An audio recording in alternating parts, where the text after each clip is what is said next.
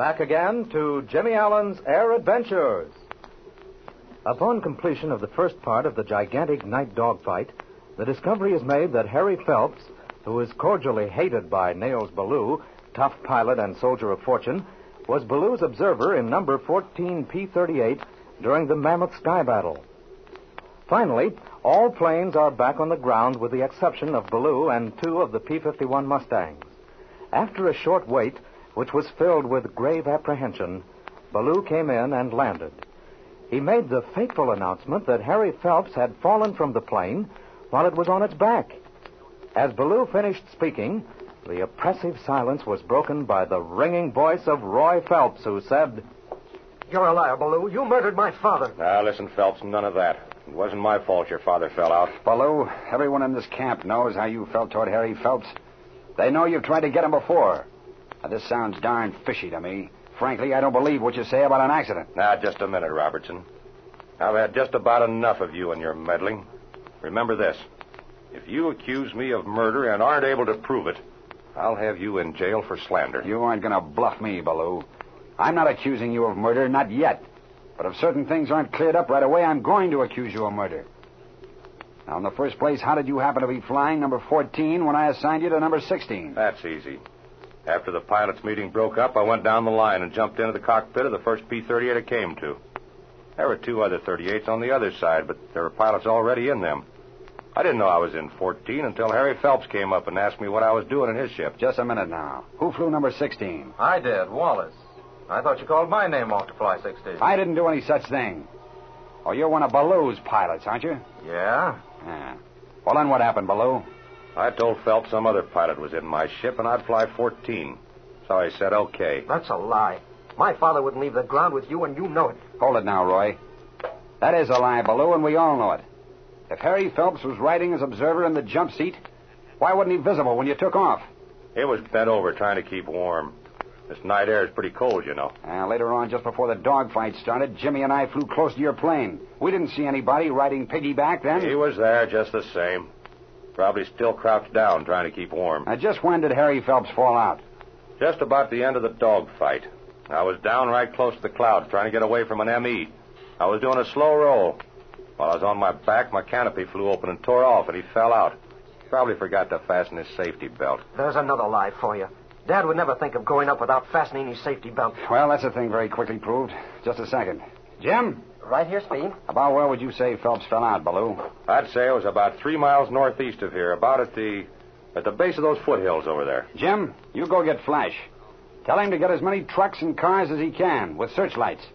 Tell him to take as many men as he can and hustle out there right away. Okay, Speed. All right now, Ballou.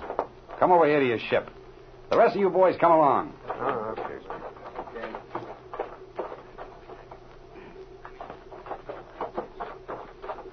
Uh, here's a flashlight. Well, the greenhouse is sure torn off. I'll get up there and take a look. Well, Ballou, you're right about one thing. The safety belt is unfastened. We know one thing now. The belt didn't tear loose or break. Just as I told you, Robertson. Robertson. Oh, Robertson. Now, there's Mr. Stewart. I want to talk to him alone about this. You boys all stay together here. And you, Ballou, be sure you don't leave this field. I'll make sure that he doesn't, Speed. Robertson, this is terrible. Come over here, Mr. Stewart, will you, please? Yes, certainly. Well, I gather you've heard the news. Yes, I just heard from one of the mechanics. It was Harry Phelps, I understand. It's terrible. Most unfortunate. Uh, more than that, Mr. Stewart. Between the two of us, I think it was murder. Great Scott. You don't mean it.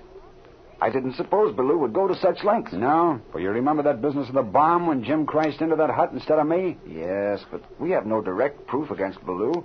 And it doesn't seem to me that we have any here. And that's what I'm worried about. I'm positive Ballou is responsible for Phelps's death. Just how he accomplished it, I don't know. We may find that out later when we locate the body. I've sent out searching parties for it. Phelps was certainly wearing a parachute.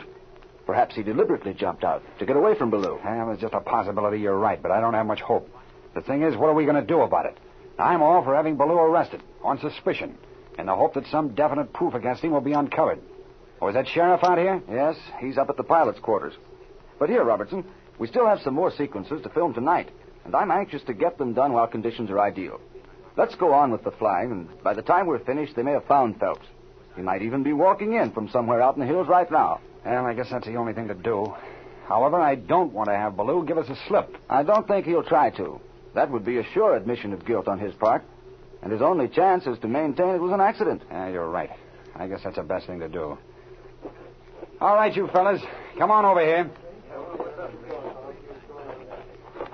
Now, we still have some more flying to do tonight.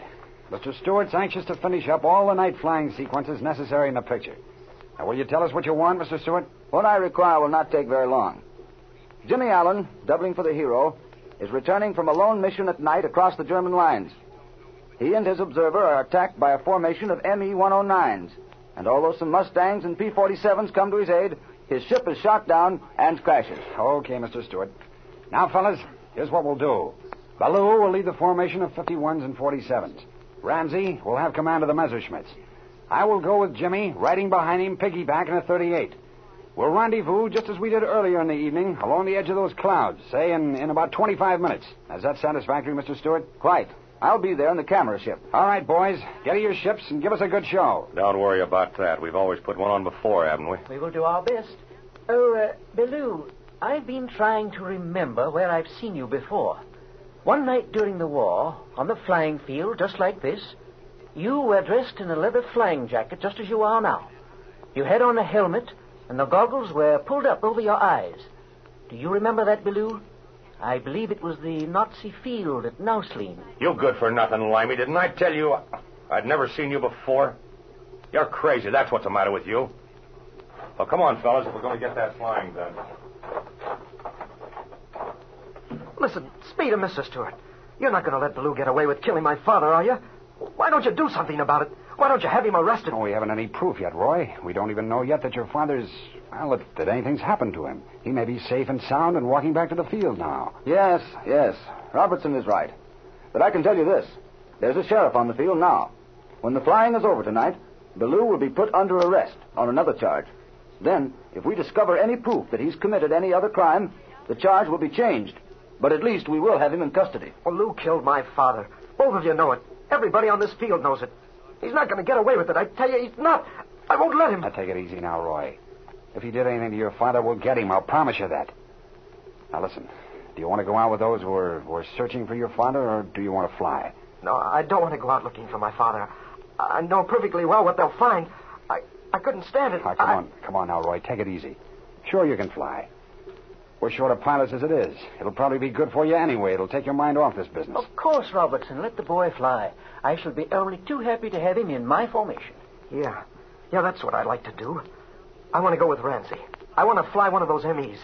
I want to fight against the 47s and the 51s. And I'll put on the best show you've ever seen. One that'll have everything you ever saw in the ETO stopped a million miles. Okay, Roy, but, but watch yourself now. Don't worry about me, Speed. I'll take care of myself, all right? And don't forget this. You'll see the best show you ever saw in your life. All right, boys. Okay, we better be going. Oh, where's Jim? Has he come back yet? Here he comes now. Oh, is that you, Jim? Yes, it is, Pete. Did you get Flash and these men started? Yes, I did. They're ge- getting on their way right now. Oh, good. All right, boys, we better get to our ships. Just a moment, gentlemen, please. I have something very important to tell you. Well, you better hurry, Reggie, because we got to get in the air right away. It's quite imperative that I tell you this now. I've been doing some thinking. Harry Phelps was right. This Ballou is an extremely dangerous man. Each one of us must be very careful. Oh, what in the world are you getting at, Reggie? What's happened? You will remember I was sure I had seen Ballou before. Oh, yes, I know, Ramsey. And from what you said to Ballou, I gathered you'd finally remembered where you'd seen him. And so many things have happened tonight, I didn't pay much attention to what you said. Oh, but you certainly couldn't have seen him at a German field. Oh, say, wait a minute. Remember, Jim, what Sandy Carson told us? And what was that, if I may ask? Ballou was a spy for the United States during the war. He flew a number of missions into Germany. So, after all, you may have seen him on a German field.